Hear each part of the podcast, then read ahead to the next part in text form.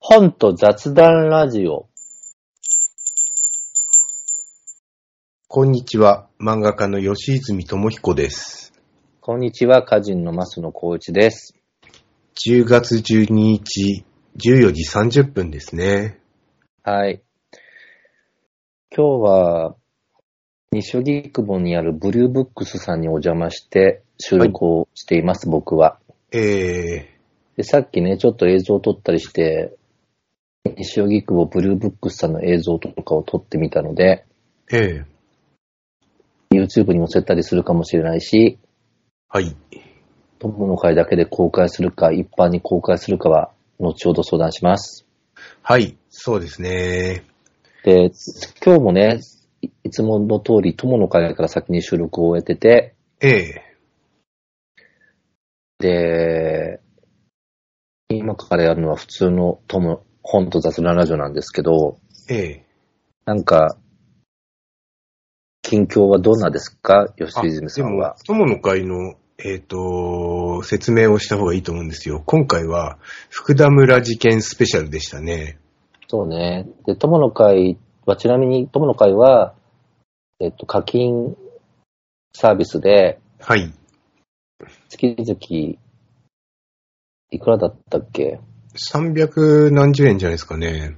まあ、そんな金額で、最低でも月に1回、友の会だけのためのお話もします。はい。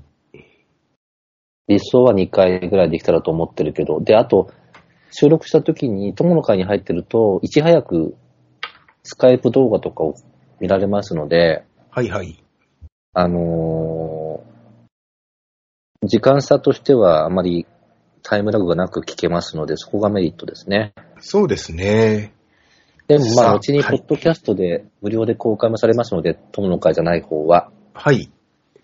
まはあ、い引き続きどちらもよろしくお願いします。よろしくお願いします。いや、僕の近況はですね、はい。ついこの間の日曜日に新潟シティマラソンがあって、この秋のはい。マラソンシーズンがいよいよ始まりましたよ。なんと、マラソンってシーズンがあるんですね。やっぱね、夏場は、本当今年特にもうとんでもない暑さだったじゃないですか。はい。だからシーズンオフなんですけど、でも北海道とかはね、それでもやってて、で、例年だとな北海道なら涼しいんですけど、今年は北海道ですら暑くて、もうリタイアしたり熱中症になる人が続出したそうですよ。いや、でも普通考えたってさ、な真夏にスポーツはしない方がいいよね。ええあの、高校野球とかさ、もう絶対やばいよ。はい。死者が出てからじゃ遅いと思ねえ。う。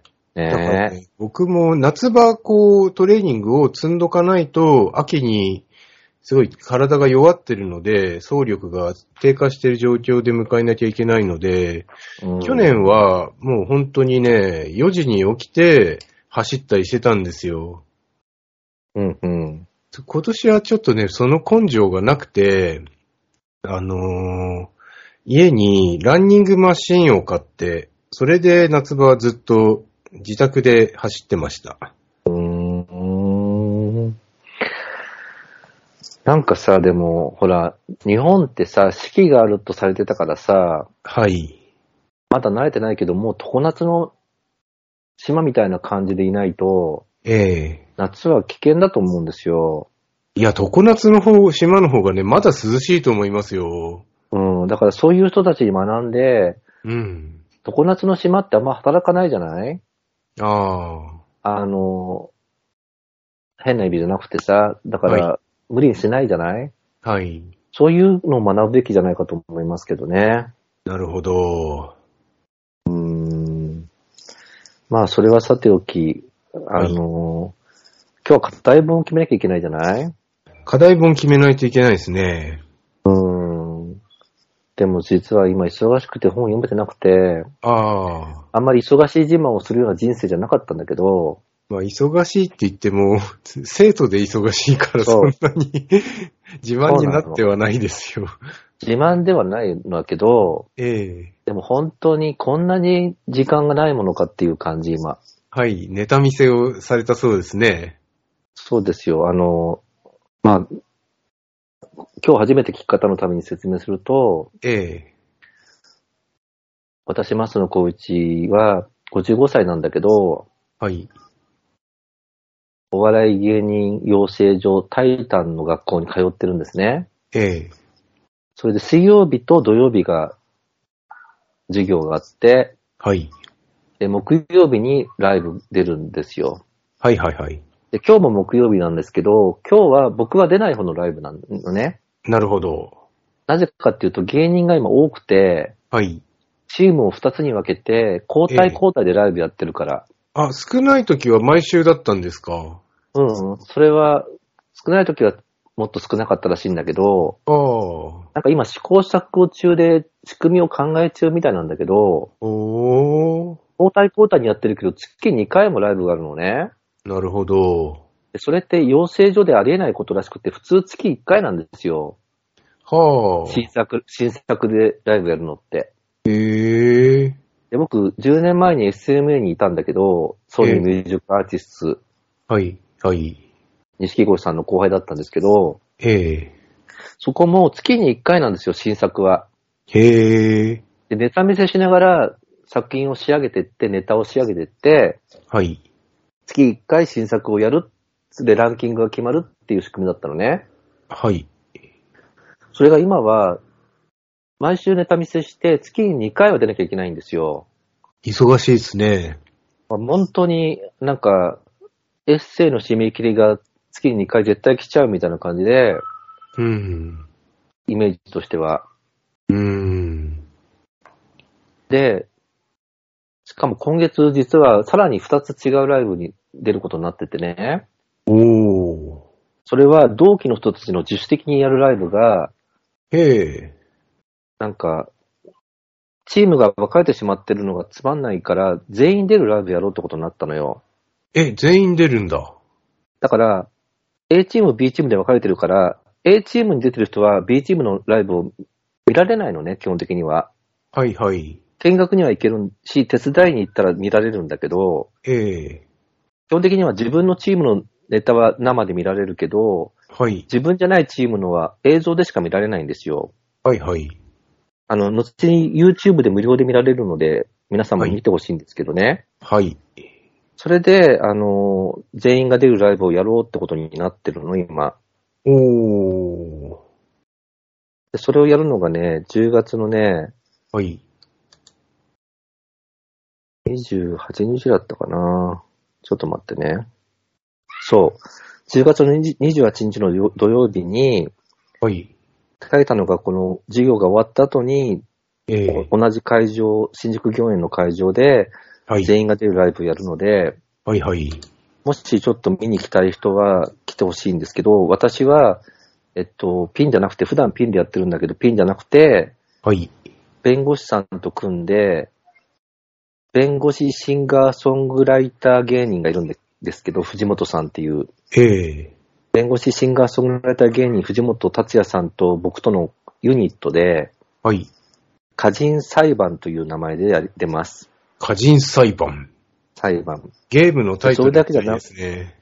そう。それだけじゃなくですね、実は、私が9月の MVP 的なものに選ばれたのね。おー、やったじゃないですか。それで、先輩たちのライブに混ぜてもらうことになっおてー、、すげえ。タイタンライブパンドラっていうライブがあるんだけど、むちゃくちゃいい大事じゃないですか。そう、それが10月の20日の金曜日にあります。へえ。でも、ほんと僕以外は全員先輩なのね。おー、プロだ。あの、卒業生なの。で、タイタンに、あの所属してる先輩たちなの。うん。だからすごい今から気がちょっと重いんだけど、うーん。それ以外に2本ライブがあるのね。そこでね、先輩を食ってやるしかないですよ。それがさ、悩みがあるの が、先輩がみんな年下なのね。そして先輩たちがどうしてもおじさんだっていじるわけよ、こっちなを。るほど。おじさんも何ももう55だからもうおじいちゃんに近いんだけじいどさ、んですね。でもさ、どう答えていいかわかんないんだよね。若い人におじさん扱いされても、だって本当におじさんだし、そうですね。なんて言ったらいいのかわかんない。はい、そうですよってヘラヘラしてても何の笑いになんないですなもんんなね。いでしょい大体、生き別れの息子が23で、ええほとんどそのぐらいの年なんですよ、皆さん。そうか。あの、23、4、5、6とかそのぐらいなの。ええどうしたらいいんだろうと思ってさ。全然わかんないですね。そうで、なんか、何か言われたら単価で返せって、あの、どあの、同級生に言われたんだけど、ええ同期生に、うん。どういう単価なら言い返せるのかなって今ずっと悩んでるんだ。まあ今にそれがブーメランになりますよ、みたいな。そうだよね。そういう言い方しかないよね。だから、なんだろうな。おじさんを下に見てるといつの日か、下に見られる年齢になるみたいなことかな。もうでもどうやっていいかわかんないんだけど、まあその、今月あと1回僕出なきゃなんないのね、ライブに、その、ああ。普通のライブにも。うん。で、だから結構ずっとネタ考えてって、ずっと仕事もしてて、うん。で、宿題もあるんですよ、タイタの学校って。え映像撮ったりとか、文章書いたりとか。えええもうずーっとなんかやってなきゃなんなくて、ええもうほんと今、あのーお腹ずっと起きてて、朝5時ぐらいに寝て、ちょっとだけ寝て学校に行くみたいな。ほー。でも自分でややりたくてやってることだから、ちっとも、あの、かわいそうじゃないんだけど、ええでもや、やればやるほど時間がない感じで、だからええ、すいませんね、とものこのほ収録も、なかなか時間はなくてね。ええそれで、今日は本当は避けたかったんだけど、収録。あ、そうでした。すいまそせれんはねね、。いや、単にマスの商店が使えないから避けたかっただけなのね。ああ。ちょっと今日は人にかあの貸してるので。はいでも、まあ、空いてる時間が本当ないので、それで西荻窪のブルーブックさんをお借りしたっていう流れなんですよ。そういうわけでしたか。まあもう、そんな、そんなことで、スケジュール、入る入れられるときに入れとかないといつまでもできないと思ったので、ええうん、ほっとくと二月ぐらい収録できないとかなったら嫌じゃないですか。それはね、友の会で課金してくださってる方に申し訳が立たないから、はい何としても避けたいですよ。そうなんですよ。だからその辺をね、ええまあでもおかげさまで8年も続いてて、よく続きましたね、この番組そうを。ですね。あの、だからね、絶対に薄い本か漫画にすべきだなって思ってますよ。ごめんなさいね、なん課か、題本は。でないと、次の収録がいつになるかわかんない。まあ、雑談会を挟んでもいいんですけどね。まあね。で、僕ね、本当読めてなくて本いっぱい今、机の上にあるんですけど、はい。まず送っていただくんですよ、本って。えかつ自分でも買うし、えええあと漫画ランキングとかも毎年やってるから、はいはいはい。なるべく漫画を読むようにしてるんですね。そうですね。大変ですね。でも、あれから全然進歩してなくて、結局僕、今日おすすめしようと思ってるのは、うん。後藤由紀子短編集天国。前回さ、このの本と、あの、し死なれちゃったはいはい。後で、はい。と戦って、あっちが勝ったじゃないそうですね。でもあれから進歩してなくて、やっぱりこの漫画がおすすめかなと思って今日はそれを持ってきました。ああ、いいですよ、漫画なら。僕もすぐ読めますし。まあ、ちょっと、そうね、4つの短編が入ってるから、ええまあ、どれかは気に入るんじゃないですかね。はい。あの、僕が今読んでる本を説明しましょうか。はい。僕が今読んでいるのはね、相田誠さん、生と芸術。え伝統者から出てる本で、えーっとね、相田さんがたびたびね、あの、ツイッターが始まってから、犬っていう結構、あのー悪趣味な代表作出がま、すよ。あのー批判の的になるっていうことについて、すっごい丁寧に説明してる本です。なんかさ、あれでしょ、長井豪の漫画に出てきそうなさ、そうそうそうそう。女性がちょっとひどい目に遭ってるえ絵ーなんだ女よね。性が手足をね、途中で切られて、鎖に繋がれてるみたいな、うんうん犬扱いされてるっていう、絵がずっと何種類もあるんですけど、それうがん、どういう、その、相田さんの中の作品的な、相田さんの中の作品としての位置づけとか、うん現代美術としての位置づけとか、日本の芸術の中での位置づけとかをね、すごい丁寧に、あのー解説されてて、僕は、うんあのーすごい、あのー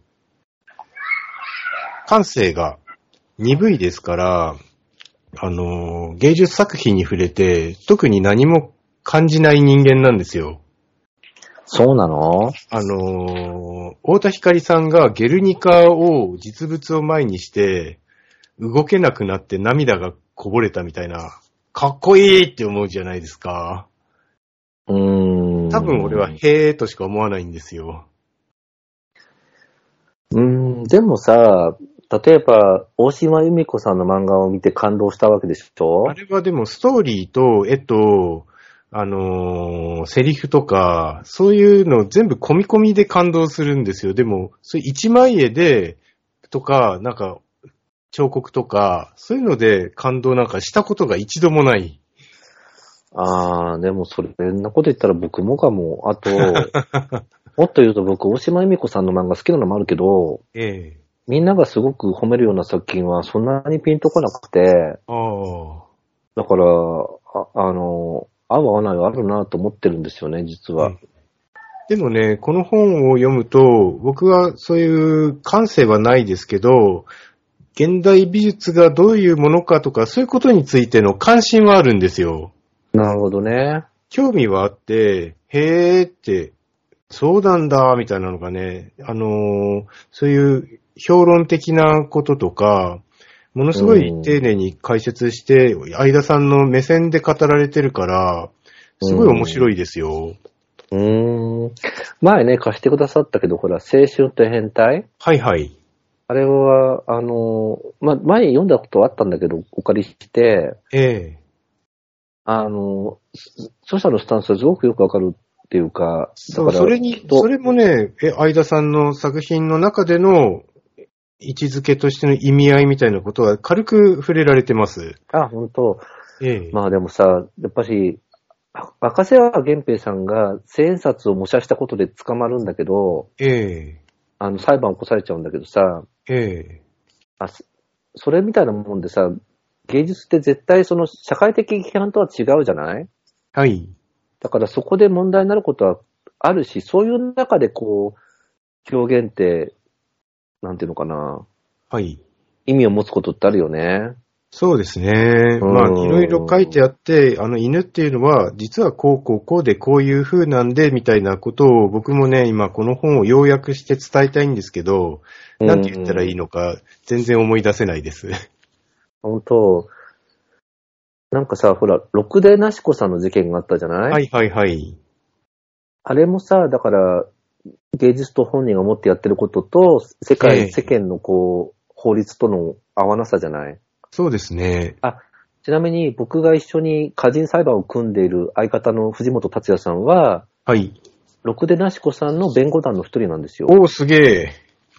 そう。愉快な人ですね。そう、そういうことに関心がある方なんだと思うんだけど、はい。でも、いや、法律とそれは芸術は合わないだろうとは思うのね。そりゃそうですよね。うん。合う中でも表現ってあると思うけど、ええでもそうじゃないものが人を救うこともあるじゃないだはい。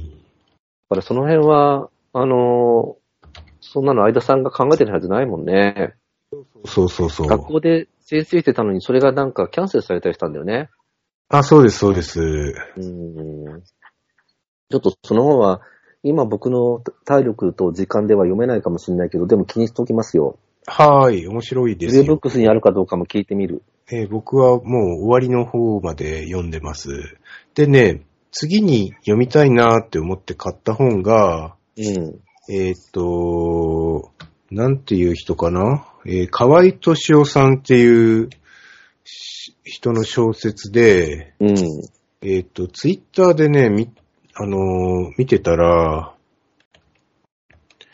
あのー杉江松恋さんが、うん。むちゃくちゃ褒めてたんですよ。うむっちゃ紹介してて、あ、小説です。それがどんな小説かっていうと、古本屋なんですよ。あ、うん。古本屋じゃないのか。道具屋なんか、こ古、古道具屋か。古道具屋で、あ、ちょっと待ってくださいね。今、杉江さんのツイートを、えーっと、探ってるんですけど、うん。ちょっと出てこないな。なんていう、タイトルなんていうのえー金は払う。冒険は愉快だ。うーん。小説なのか、それが。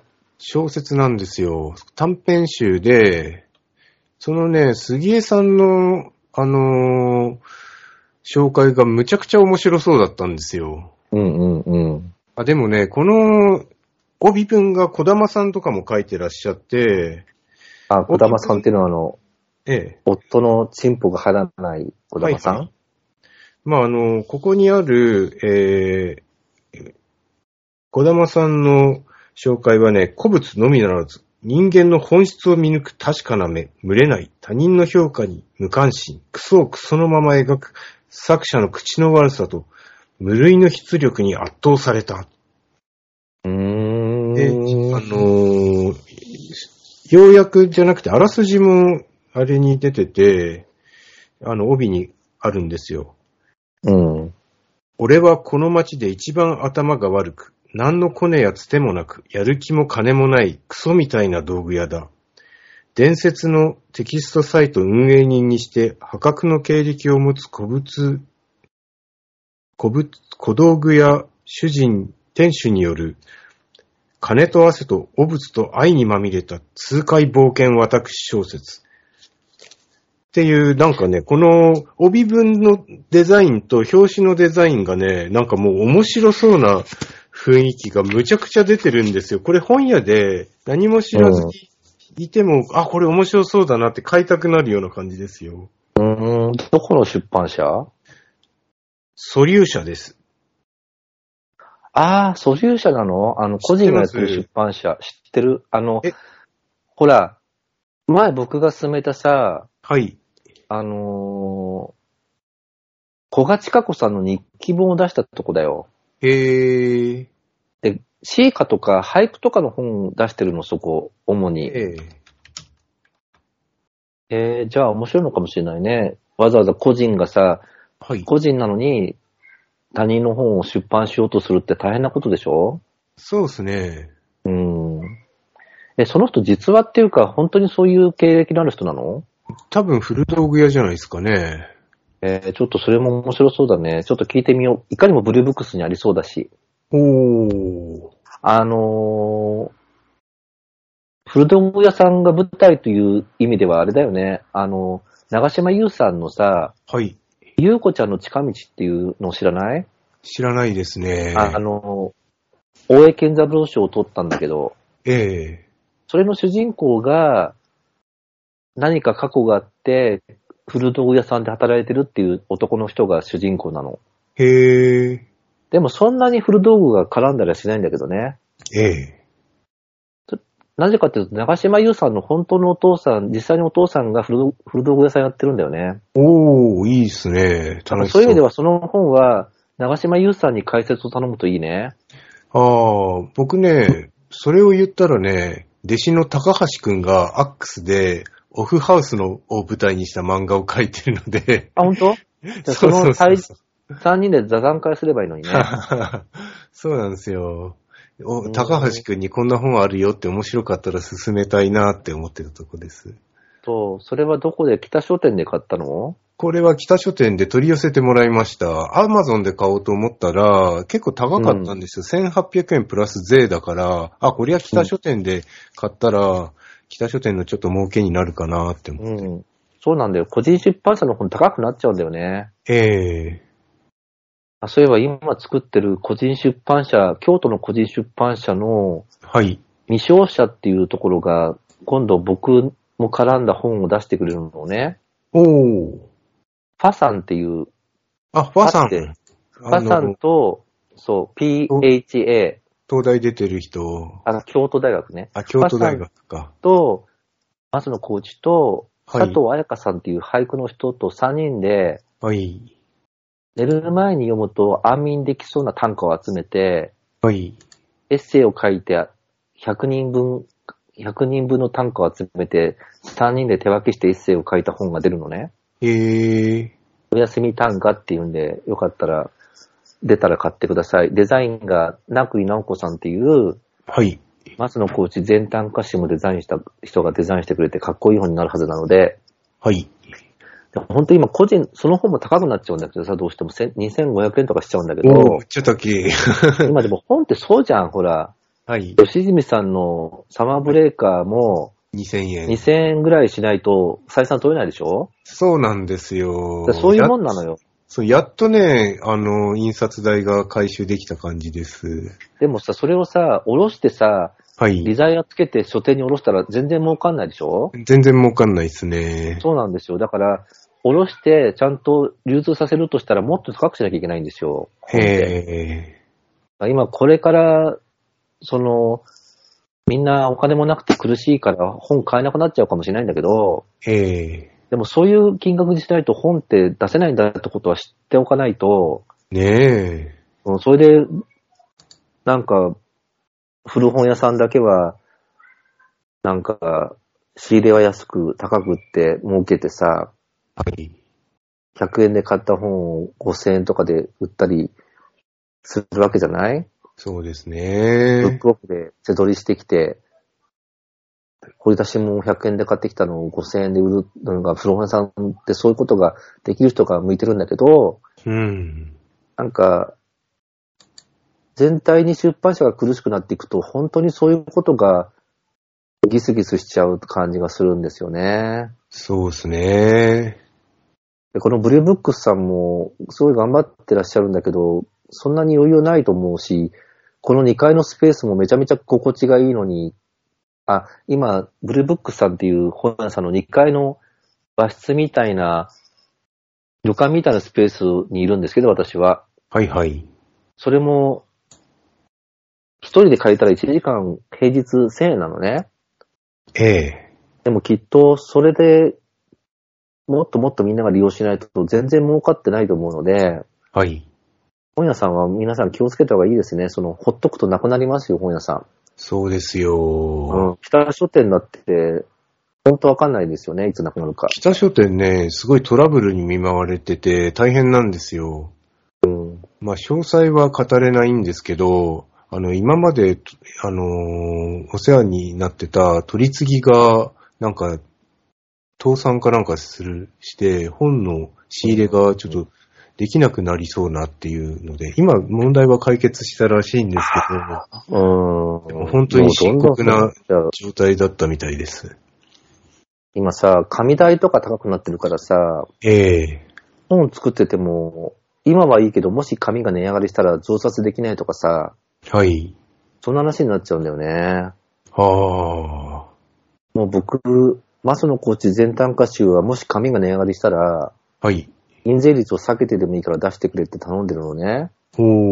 もうそうしないとだ、ダメだと思う、出せないと思うんだよね、本。そうですね。ねえ。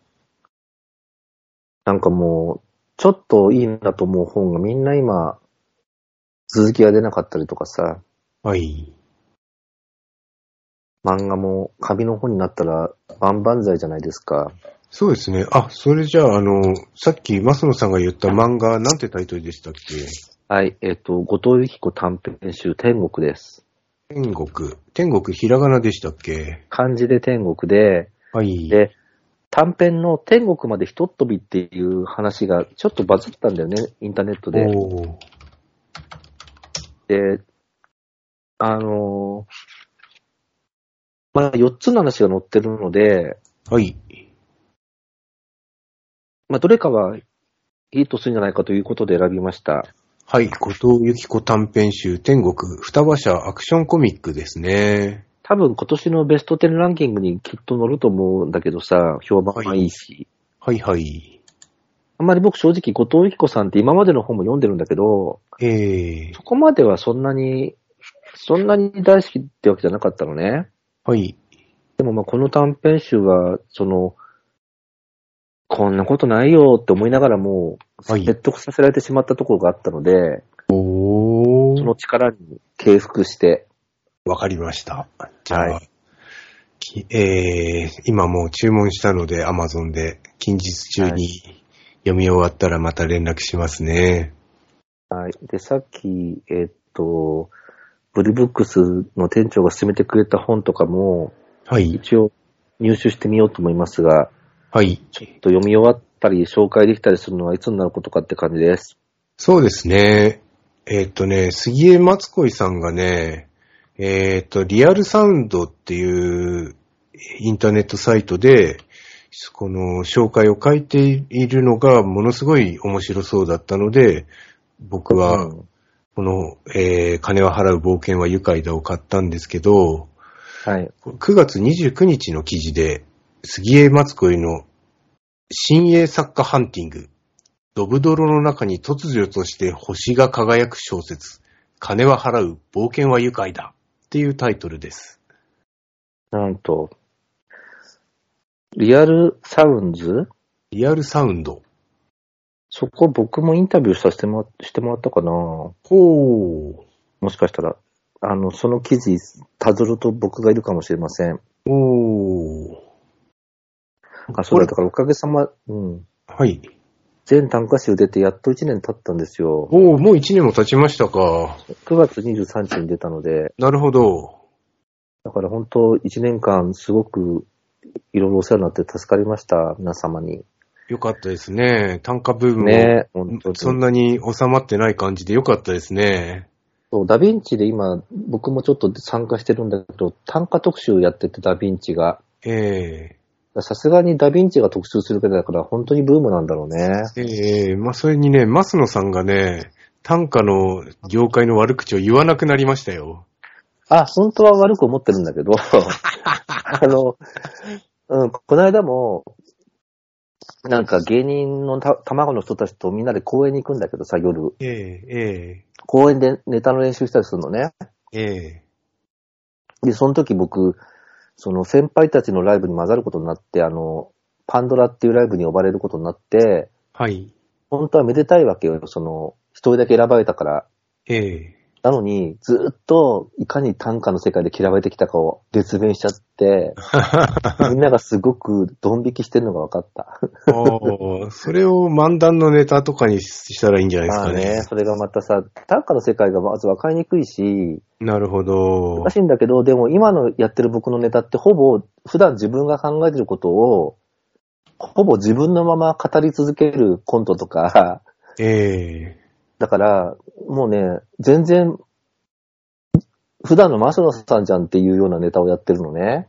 えなるほど。それはもう YouTube で見られますので、見てください、ぜひ皆さん。で、ちゃんとはい一応選ばれて、先輩のライブに混ざるぐらいは、一応その場では受けている。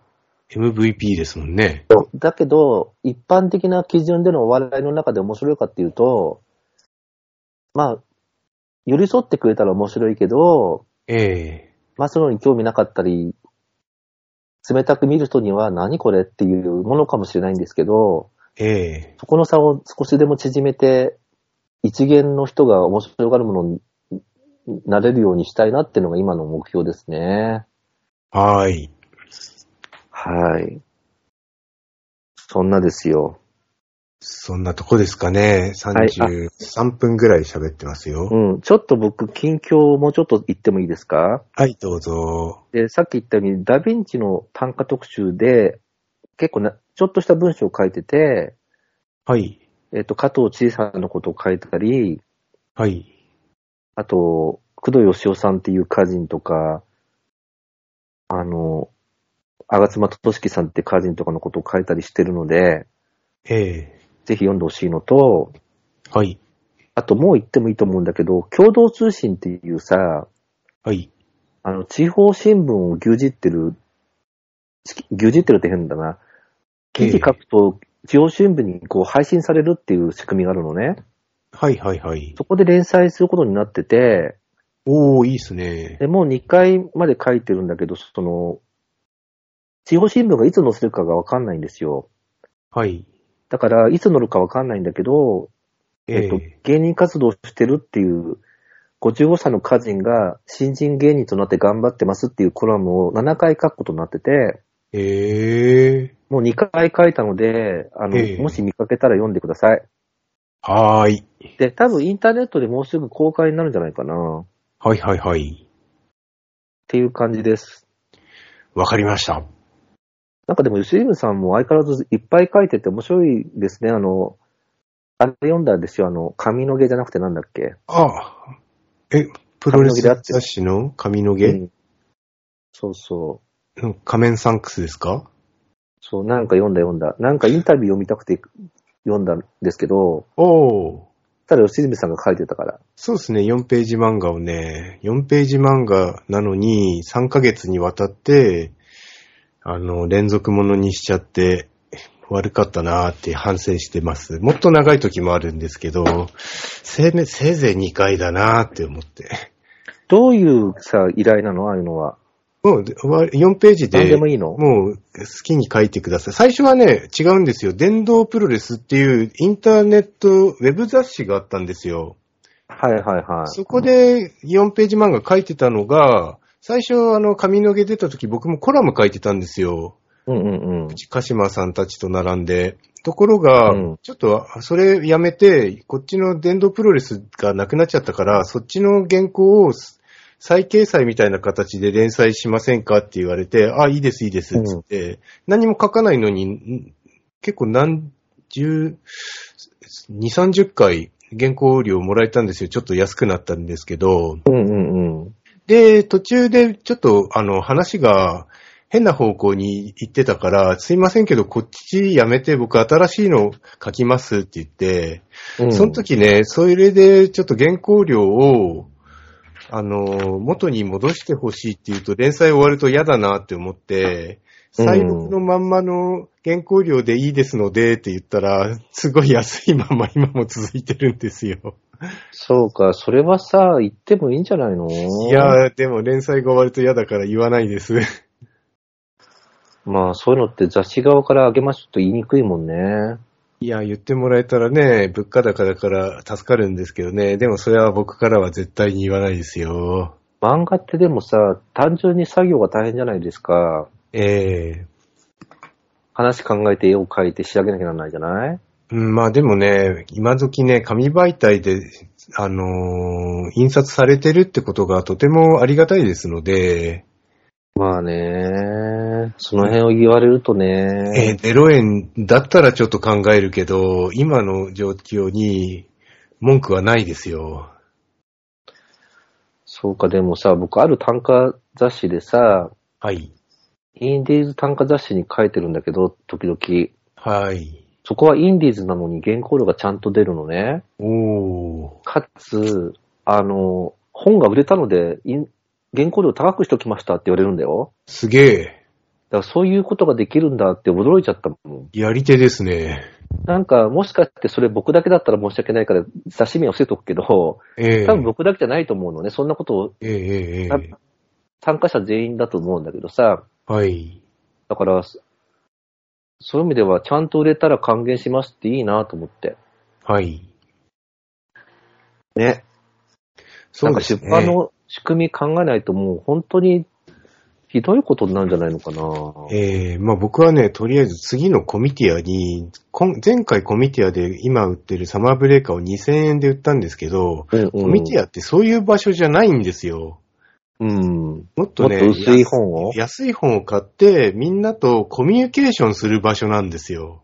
じゃあさ、吉住さんって未発表の作品いっぱいあるんだから、それを差しにしたらいいのに。それをね、今作ろうかと思って。もうさ、考えてデビュー作だよ。デいビュや、ー作そをれは別に出したくもないので出さないでそすう。かそんなに出したくないような作品な全んですか然出したくないですね。その辺はでも漫画家さんって不思議ですよね。はい。デビュー作伏せてる人い案外いますよね。ええだからね、あのー30ページぐらいで500円で売れる本を作りますよ。まあ一緒にでも2000円の本も並べればまだあるでしょ、まだね、あ在そう庫ありますね。。そういえば売れた金額と、あと、本と雑談ラジオのお金の分配をまだ送ってなくてごめんなさいねいえ、とんでもない、いつでもいいですよ。ああの、送りますので、りがとうございます。あまあ、その点では2冊売れたはずなので、2おー、や冊分。っでも一つはね、なんか、その、し新聞社の方が買ってくださってたたー。んですわあ、あよ。りがとうござ大いファまンす。ですって言ってた。ええ吉住さんの漫画をほぼ全部持ってるって言ってたよ。わあ、そうですね。あ手がたいこの、とですね。相原浩二さんも僕の漫画全部持ってるっつってくださって、やばいって思って、無地なあを本当にね、新、新刊より高い値段で古本で買いまし たよ。あー、でも、あら、なんか復刊されるんじゃなかったっけそう、復刊待ってたらいつになる、いつの話かわかんないから、復刊 .com に僕も投票したんですけど、うん。ちょっとね、こそんなことを言っていただいたら、うかうかしてらんないって思って、もうすぐ読まなきゃって思って。でもまあ、金を払う冒険は愉快だの方が今、早く先に読みたくなっちゃってるんですけど。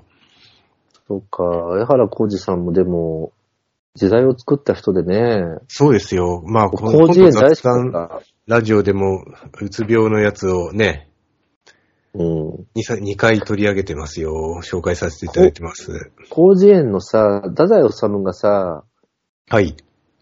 なんか、死のうとしながら暗いことを言うっていうギャグがあったじゃないむっちゃ面白いですね。あれ新しかったよね。その、暗いそう太っすね宰治がさ、死のうとするっていうのがおかしいってさ、ええちょっと発明だったよね。いや、あのね、4コマで連作になってるっていうのを初めて見ましたよ。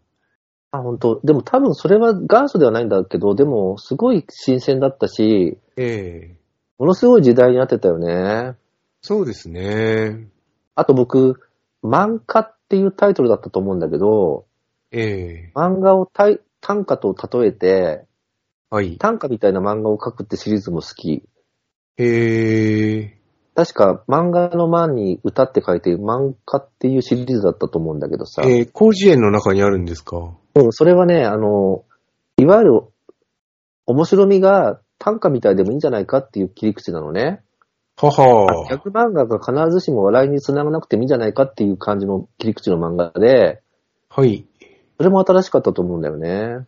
ええだって実際さ、そんなにみんなが笑うようなもんじゃなくても面白さってあるじゃないありますね。だから、それも今単価ブームだけど、もっともっと昔の作品だから、ええほんと目の付けどころが本当新しいよね。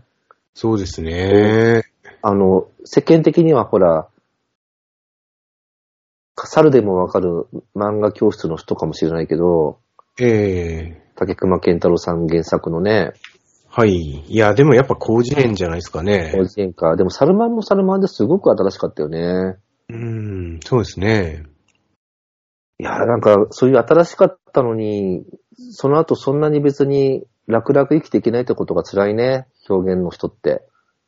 うつ病になっちゃうんですもんね。ねでもまいあや、辛いな。漫画読むと僕はでもちょっと羨ましいのは奥様とかがいるしさ、ええ息子さんとも仲いいし、すごく羨ましいでしょ、ちょっと。その病気は辛いとしても。そうですうんねええそうさあ、かじゃあそんなところで今日こんなは。とこですかね。あれなの終でわもりにしましょうはい吉住さんのほら、あれははい。